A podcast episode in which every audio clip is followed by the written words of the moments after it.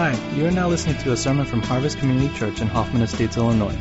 Today you will hear a sermon from Pastor Dave Lee, so without further ado, here he is. Good morning. If you are new to our church, uh, my name is Dave. It's my privilege to serve here as lead pastor. And we've been going through a series called Life Changing Conversations. And the intent of the series is to remind us that one of the the calls that we have as Christians and one of the privileges we enjoy is that we get to talk to other people about the joy of our salvation, about the relationship we have with Jesus Christ. And from time to time, it'll be our special experience that as we talk to somebody else about Jesus, their eyes will be open to him and they will fall in love with him and receive his love the same way that we have. And I know that um, this whole dynamic of giving away our faith has taken on a bit of a negative t- uh, tinge in our culture. Um, we hear phrases like shoving it down people's throats or imposing our views and worldviews on other people. I don't know where all that comes from. I, I do know that there are faith traditions and people who do it that way. But I haven't had experience of that kind of evangelism in a long time. I think, if anything, we've come full circle to a place where we're very gun shy, very hesitant to talk about our private faith with anybody.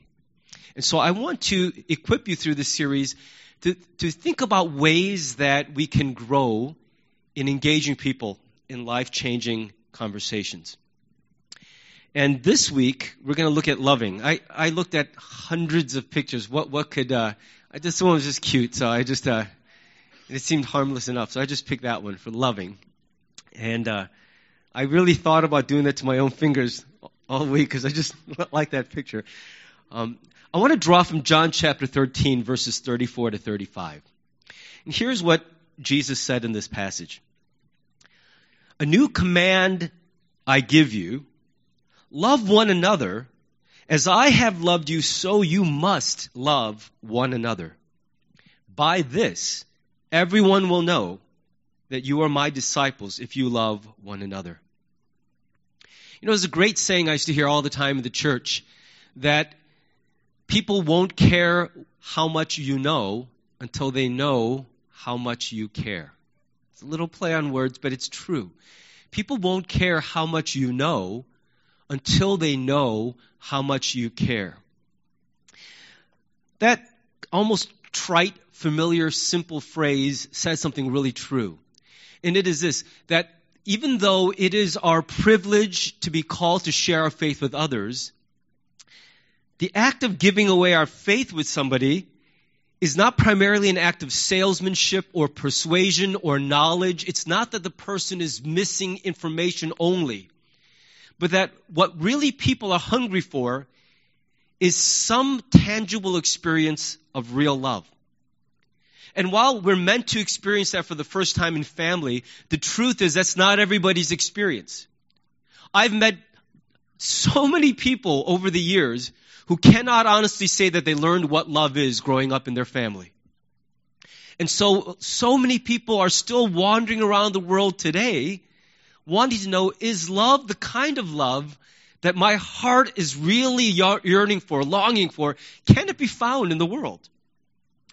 I love what the apostle Paul writes in the opening verses of the 13th chapter of 1 Corinthians. It's what's traditionally called the love chapter, and he opens it this way. He says basically what that little saying says, but more eloquently.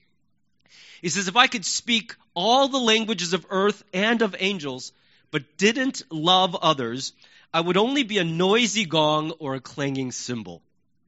If I had the gift of prophecy, and if I understood all of God's secret plans, and possessed all knowledge, and if I had such faith that I could move mountains, but didn't love others, I would be nothing. And if I gave everything I have to the poor, and even sacrificed my body, I could boast about it, but if I didn't love others, I would have gained nothing I think what Paul's really saying is without love, what I say, what I know, what I do, even what I sacrifice amounts to nothing. That the critical ingredient of every truly life changing conversation is love. And in this scripture that we read this morning from John chapter 13, Jesus describes what I might call a divine love triangle. Okay, a divine love triangle. It looks something like this, and I'm not going to interact too much with that, this diagram, but I just want you to make note of it because there's something in John 13, 34 to 35 that describes this triangulation of love that happens when we share our faith with other people. It begins with that first line says that God loves us and then because of that, we are able to love others. And as we love others with the love of God, they come to discover and experience in a direct way the love of God themselves. That's not a guaranteed process. It doesn't always happen, but this is the way that people who are far from God have opened into a relationship with God for centuries that this divine love triangle exists so that all three play a part in the process of the growing and expanding kingdom of God. And I want to look at this divine love triangle, at each side of that triangle, and see what Jesus is saying to us out of John chapter 13, verses 34 to 35. And the first thing we want to look at is God's great love for us, because that's really the right place for us to start in talking about love. He opens the command with the words, A new command I give you love one another. But then, sandwiched between the two repetitions of love one another, he says this very important phrase, As I have loved you. As I have loved you, that's how you should love one another. Because if he didn't give that qualifier, we would love each other the way we know how, the best way we learned, by our wits, by our instincts. We would love each other according to our definition of whatever love is, such as it is to us. And if you didn't grow up experiencing divine love or the love of family in the healthiest sense, then you will struggle and stumble to love others in ways that are sometimes really dysfunctional. Some of you may have wondered why every attempt to love people has ended up pushing people away. It may be because somewhere along the course of your human development, something went amiss, awry in the way that you processed and understood love. And so what Jesus says is, I'm giving you a new standard. It's not that nobody's told you to be loving before, but I am now setting the standard for what love should be. I am going to define for you what love looks like. That's why it's a new commandment. Because I am now the scale against which you will measure what is and what is not true love. You want to know a great icebreaker, a conversation starter? Just ask somebody, how would you define true love? How would you define true love? It's fascinating to listen to people struggle to define the very thing which they so often have felt deeply that they're missing. I think most of us know the truth of this that apart from receiving the love of God, it is exceedingly difficult to give away our love to anybody else. Some of us might be going through a season like that right now where you're finding it really hard to love other people. Uh, I'm not going through that season right now, but believe me, I have passed through it. many, many times where you're like, you know, God, it's my job to love people. I'm trying really hard. But they're stretching me, man. I, I don't know if I can keep doing this. Eh, have you, am I the only, can you guys not leave me hanging? Have you ever, have you ever felt that where you're like, it's really hard to love people right now. I'm trying and I'm hearing the command. I know I'm supposed to do it, but man, it's not coming out of me. And even though you're told to do it, you can't just produce love on command. That's just something I've learned in life. I can't tell someone love and they're like, oh yeah, okay. I could do it. Yet Jesus boldly commands us. And when he adds that middle phrase there, what he's saying is the, the way to learn how to love people is not, it's not the, by the road of effort, but by experience. Okay? What he's saying is the solution when we're, when we read a command like this is not to try hard to be more loving, but to first try really hard to be loved. What I mean by that is, whenever we struggle to love other people, it's usually a deficit of receiving, not of giving. It usually means somewhere along the way we got unplugged from the source. That's why I'm not able to give back out. When I struggle to love other people, I know that what I need to do to fix that is not to aim my energies at trying to be more loving to others, but to get away from everything and sit with God quietly and reflect on and receive His great love for me. That's why getting away regularly, I used to have a very solid discipline of doing this. It's fallen apart in recent months. But I used to go for 24 hour personal retreat once a month. And I didn't do it to strategize and plan and brainstorm for the church. I did it as a matter of spiritual survival. I needed to get away from everything just to plug in and receive from God.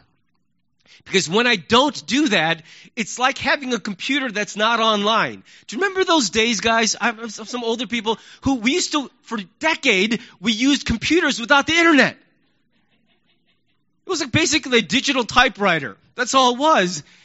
And now the thought of an unplugged offline computer, it's like a brick. What's the point of having a computer that's not on the internet? But believe me, I lived through the early days of computing where that's all we had. And sometimes that's what life feels like for me when I try to love people without being connected online, receiving the love of Christ for me. John would later go on to write in his first of his, his uh, short epistles, in 1 John 4:19, we love each other because he loved us first. So if you don't have that experience, you may as well give up trying to love other people because you won't be able to do it without being filled first. If your heart is empty and you have not received the love of Christ, you will grow to resent the call to love other people. Because all love is costly. It's, exp- it's expensive. It's not cheap to love people. You know that. If you've ever really loved people, it comes with a price tag.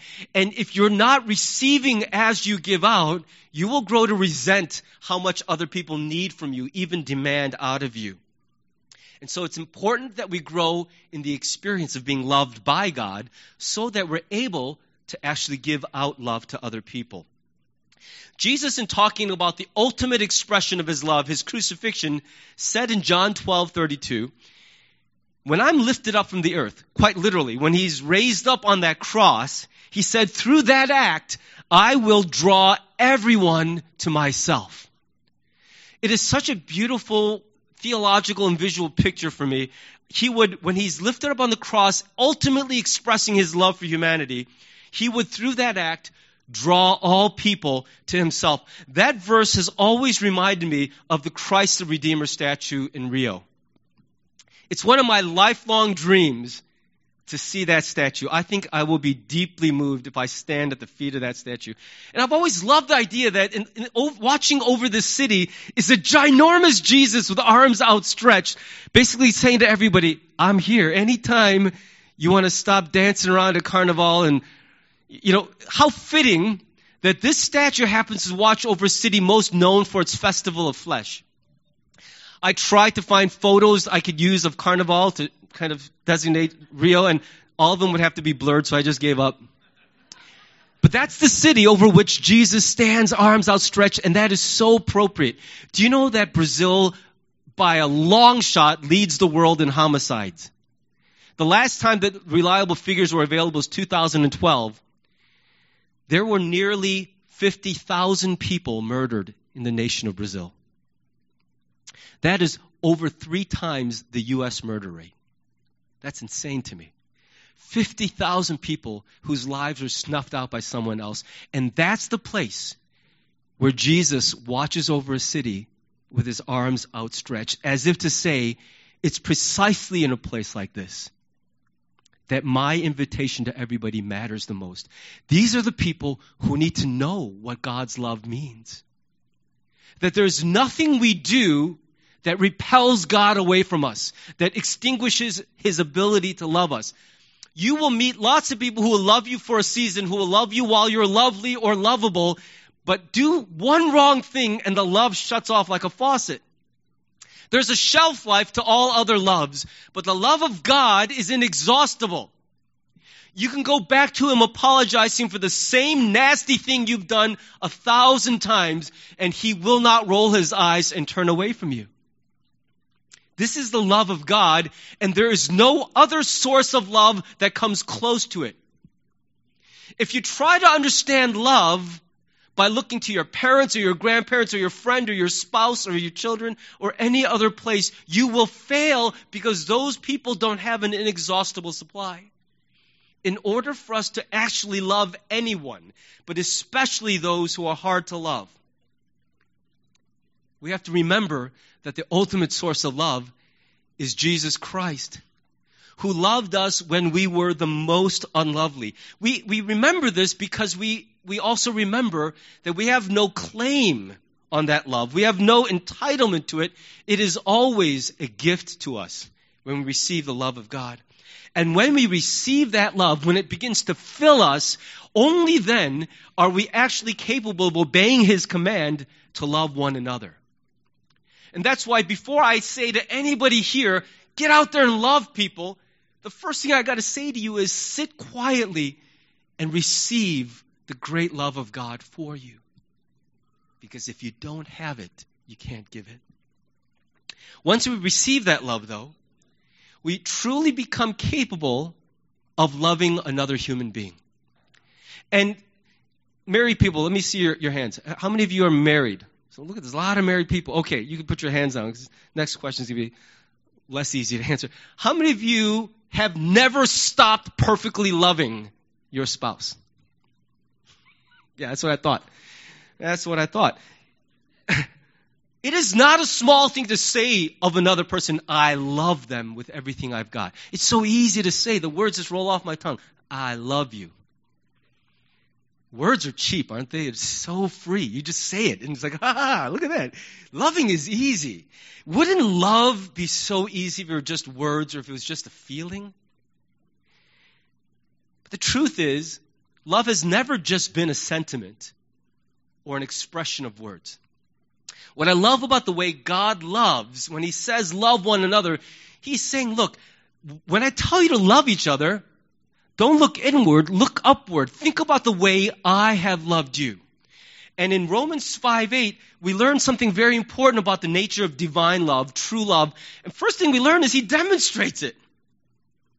He doesn't just go, I love y'all so much. I love you. I love you. I love you. If that's all it took, every one of us would have a PhD in love. But God demonstrated his love. And that word demonstrate is really, he gave proof to it.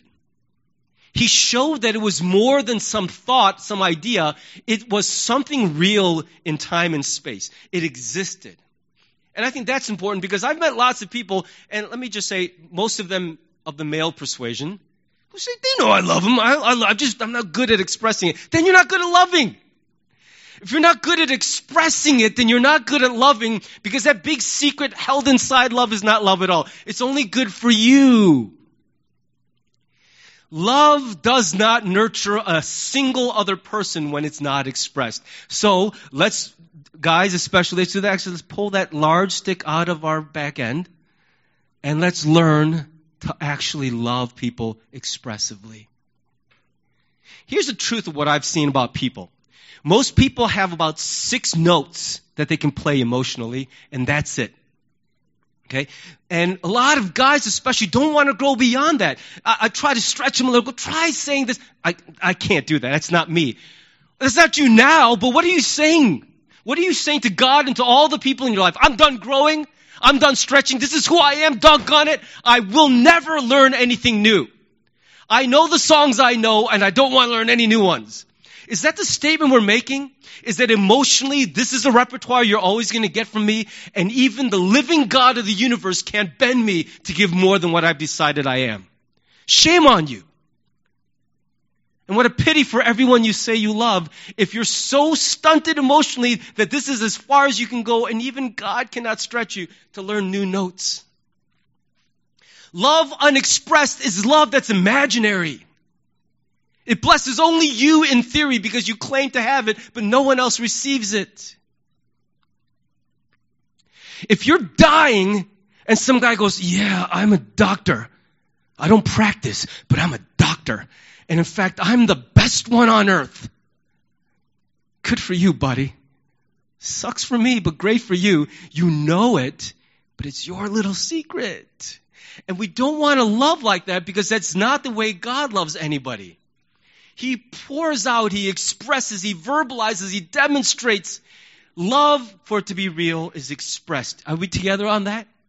And I'm not trying to shame those who struggle because I know the struggle is real. But just because a struggle is real and substantial doesn't mean it's insurmountable. That's the struggle you've got to struggle through. That's what growth means.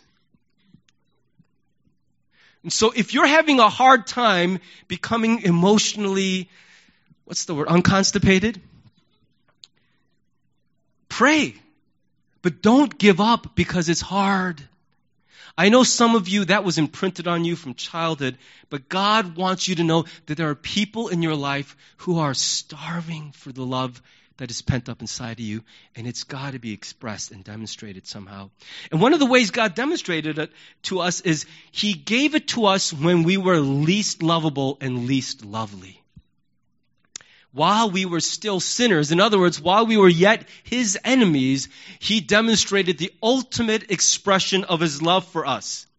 And that's hard, isn't it? Because the truth is, it's not easy to love the unlovable or the unlovely. And you know that old saying, hurt people hurt people, right? People who are far from God, people who have damage and have pain, they act in ways that don't exactly invite love. Think about the angst ridden teenager who's always going, get off my back, you don't know me, and all that, and they're just pushing everyone away. But in their hearts, what they want is everyone to come near. And it's so confusing. They're pushing you away, but they want you to come close. And you're like, well, I don't even know what to do for you. And at some point, you, you may be tempted to go, you're just crazy. You're not lovable. No one knows how to love you. You are insane. Do you ever feel that way about somebody? They don't even know what they want. It's so confusing. And, and at some point, you might want to check out and go, I'm done trying. There's futility in trying to love you.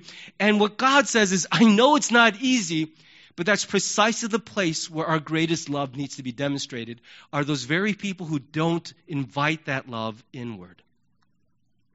And so while we were still sinners, God loved us by having his son die for us. If you want to know how loving a person you are, don't measure by how well you love the lovely and the lovable. Don't say, you know, my wife was always so good to me. I totally love her. I'm very loving. Every mammal does that. okay? Every human being loves the lovely and the lovable. That's not that great a trick. You want to know how loving you are in terms of the divine love of God. Always look at the people in your life who are the hardest to love. And that will be a really objective way for you to measure am I growing in love? Am I growing in love? God will pursue you by sending people in your life who will be exceedingly hard to love. He has always done that for me. He does it still to this day. There are people in my life that really stretch and challenge my ability to love honestly. And thank God for those people because if it weren't for them, I'd stop growing.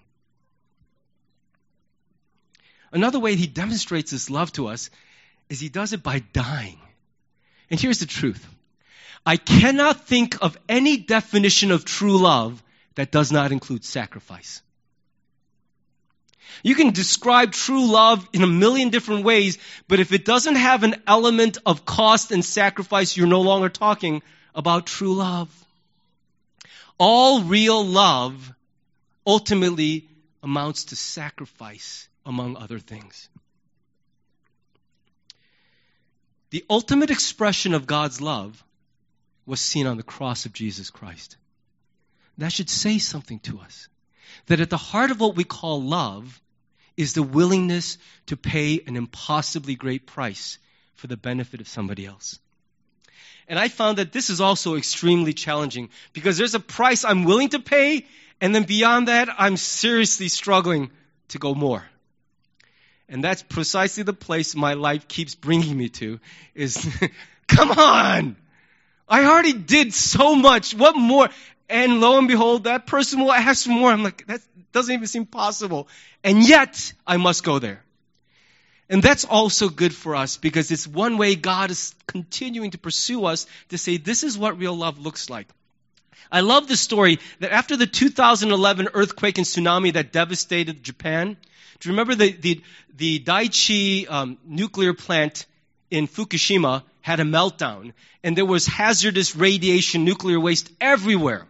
And they needed to clean it up, but it took a couple things. It took some courage to clean it because you're going to get exposure to radiation and it took some technical expertise.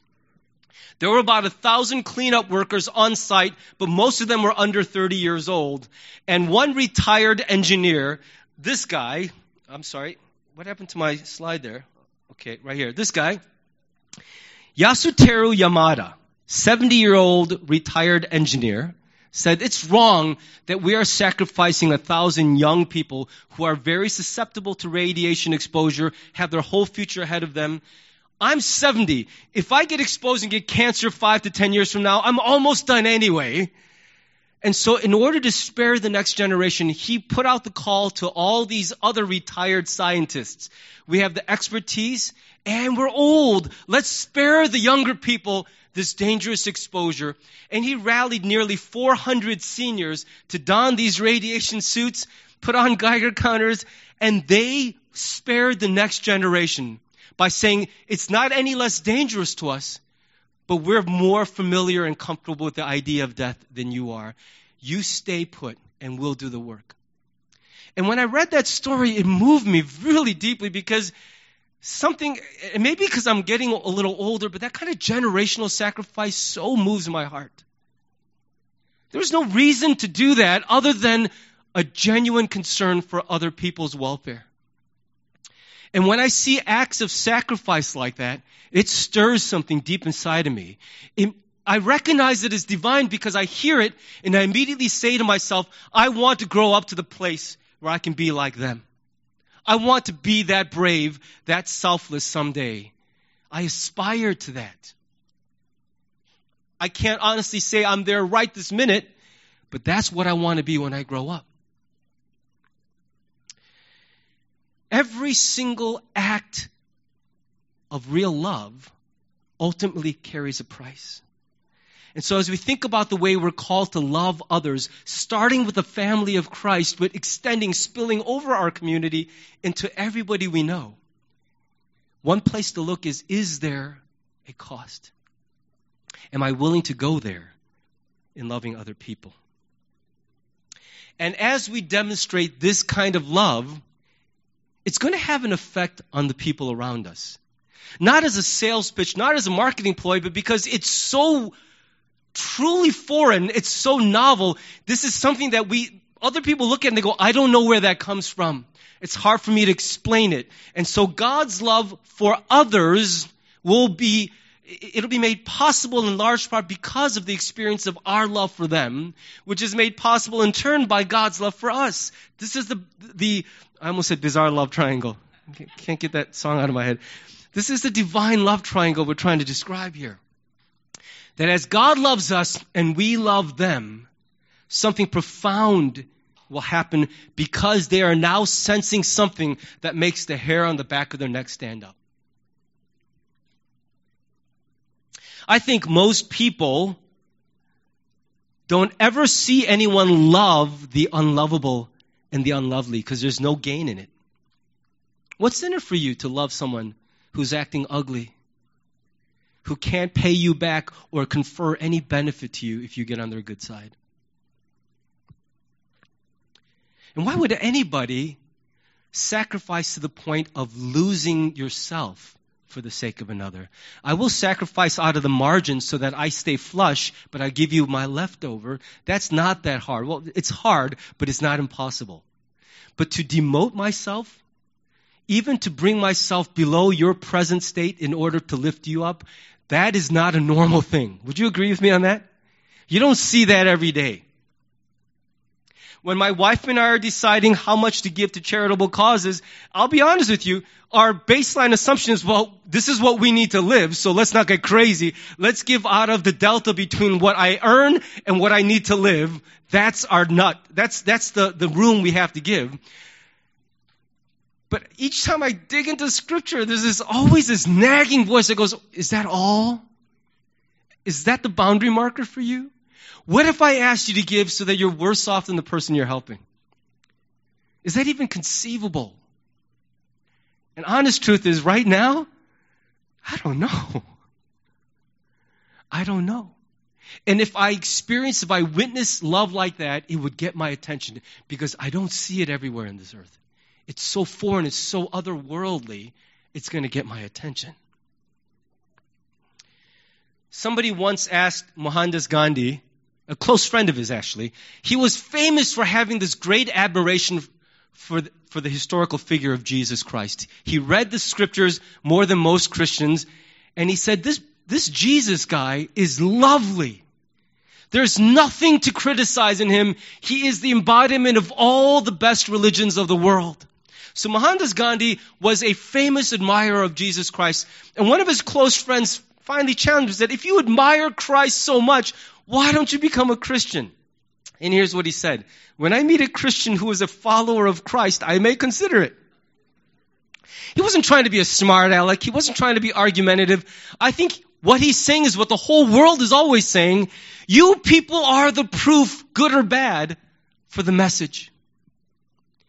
Your lives make us wonder if this is all just another choice, another way of life, another culture, another crutch, or whether this is a touch with something otherworldly something truly divine, worthy of full commitment. Because Jesus himself describes a way of life that is hard to see among the people who follow him. I think that's why Francis Chan's book, Crazy Love, emphasis on the crazy part, has gotten such a following because he's, he's basically saying, what if we dared to live life in modern America by the ideals laid out by the life and teaching of Jesus Christ in the first century.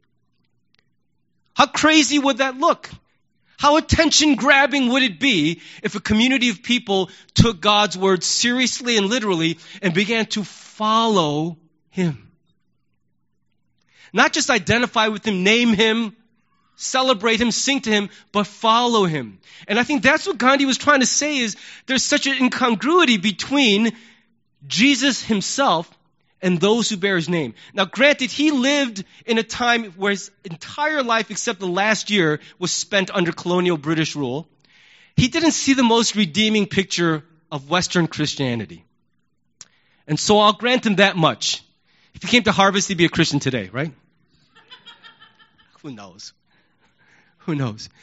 But man, what a powerful statement that our lives become a living demonstration of the otherworldly truth of the gospel and person of Jesus Christ. That's an awesome responsibility, but that's an amazing privilege that our lives could be that for people. And Jesus says it. He says, by this, everyone will know that you're my disciples. At the heart of it, evangelism is about letting people who don't know Jesus know him. And how will they come to know him? It's not just a string of words and facts, because that's not the hard part. I can give you a gospel presentation such as it is in five minutes, tell you every factual thing you need to know about the redemptive process, but that won't get anyone to believe it. The belief often comes in experiencing someone's life who embodies this very literally and makes you wonder how it's possible for a normal human life to be lived this way. Because it's until you see that level of genuine transformation, it's easy to be skeptical about all these things. Christianity demands so much, but it shows so little today, doesn't it? And so you hear God wants 10% of your gross income. He wants four hours of your Sunday morning, usually early when you'd rather be sleeping. He wants you to stop doing half the things that make you feel good in life. He wants you to feel bad about things you used to feel good about. It asks for so much. But the nagging question for most people is, all right, that's okay. I suppose if I found something worthwhile, I'd go that far. But what is in it? What is happening here? What is this exactly that I'm giving so much up for? And that's where our lives and the real demonstration of divine love makes a huge difference. Because love like that is jarring to witness, it grabs you. Let me just uh, wrap up this last point with a beautiful excerpt from a book called The Magnificent Defeat by a theologian named Francis uh, Frederick Buechner. Okay, Frederick Buechner. He writes beautifully, and in this book, The Magnificent Defeat, he describes the kinds of love and the, the world's reaction to them. And here's what he writes. Okay, the love for equals is a human thing, a friend for friend, brother for brother it is to love what is loving and lovely. And the world smiles when it sees that kind of love. The love for the less fortunate is a beautiful thing. The love for those who suffer, for those who are poor, the sick, the failures, the unlovely, this is compassion and it touches the heart of the world. This is interesting. The love for the more fortunate. That's a hard one. The love for the more fortunate is a rare thing. To love those who succeed where we fail. To rejoice without envy with those who rejoice. The love of the poor for the rich, of the black man for the white man. The world is always bewildered by its saints. But listen to this last one. And then there is the love for the enemy. Love for the one who does not love you, but mocks, threatens, and inflicts pain. The tortured's love for the torturer. This is God's love, and it conquers the world. Amen. If there's one force in the universe that has great, great power, it is love. I believe it is the most powerful force in existence. It's the one thing that actually has the power to change a human heart. Nothing else can do that. If it matters to us that people should see Christ on this earth, they're going to see him most visibly through love. It is through that love that the heart opens to the truth of the message. And apart from that love, it will just be one more idea in the marketplace of ideas, one more bunch of noise in a very noisy world, and frankly, who's got time for another sales pitch? It is love that proves the concept that this is of God and it's worth everything. And so let me close with a couple of life applications. And the first is do a love audit. It's a weird phrase. I didn't know how else to phrase it. Okay? I think we are obsessively analyzing other people's love for us, aren't we? I said, tell me about how your best friend loves you, you could probably go on for an hour at Starbucks telling me about their failings and their victories and all that. But when's the last time you audited your love for other people? Children out there are begging their parents to think about this. Spouses are begging their spouse to think about this. When's the last time you seriously reflected on how loving am I? Not by my own standards, but by the testimony of those who I claim to love. So there's a couple ways to do this. I think the safest way to start is to do it in private. When you graduate from that, start to ask people, I don't know, how loving am I? And I think God gave us a great framework for doing a love audit by giving us these chapters of Scripture in 1 Corinthians 13, 4 through 7. You know that cross stitch you have on the wall that you got for your wedding gift? That you never really look at? You're sometimes yelling at each other right in front of that cross stitch. oh, yeah! Well, remember last time? They're beautiful words for an audit. And the way I would recommend doing it is in, everywhere that it says love is, replace it with the words I am. Okay? So here's how you do it. Just sit in front of a mirror and say this and see how it feels, how it sounds coming out of your mouth. I am patient. I am kind. Oh, I am not jealous. I love when my friends do well and I don't. I'm not boastful. I'm not rude. I don't demand my own way. This is a hard one. I am not irritable. That's when your family goes, right? I don't keep a record of being wronged.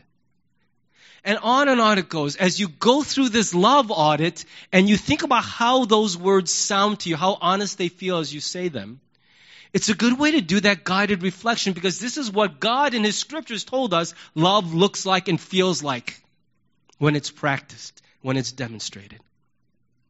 Do those words feel true of you? And then you can graduate from that to say those words in front of some of the people closest to you and say, Tell me when you feel like laughing.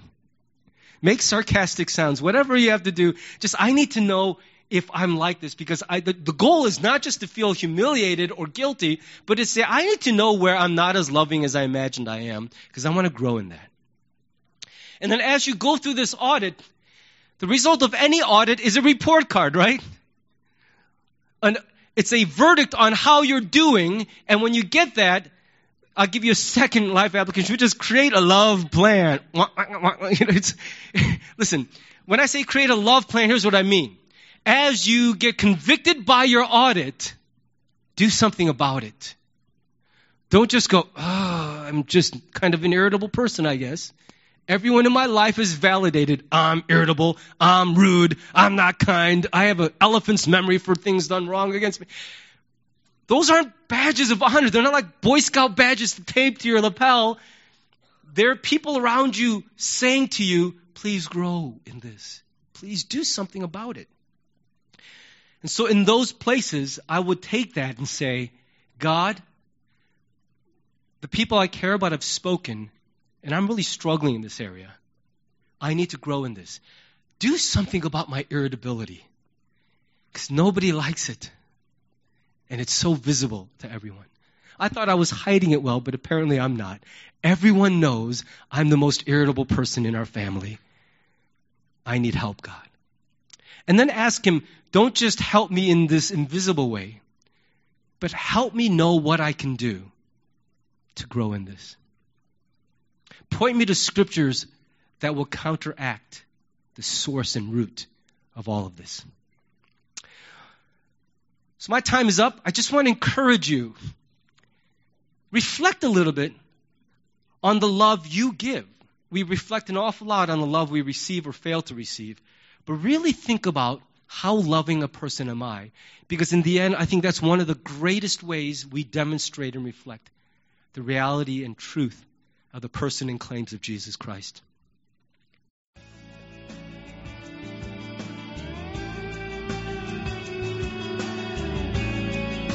Thanks for listening to the sermon from Harvest Community Church. If you would like more information or have any questions or comments, check out our website at harvest-community.org. Thanks for listening.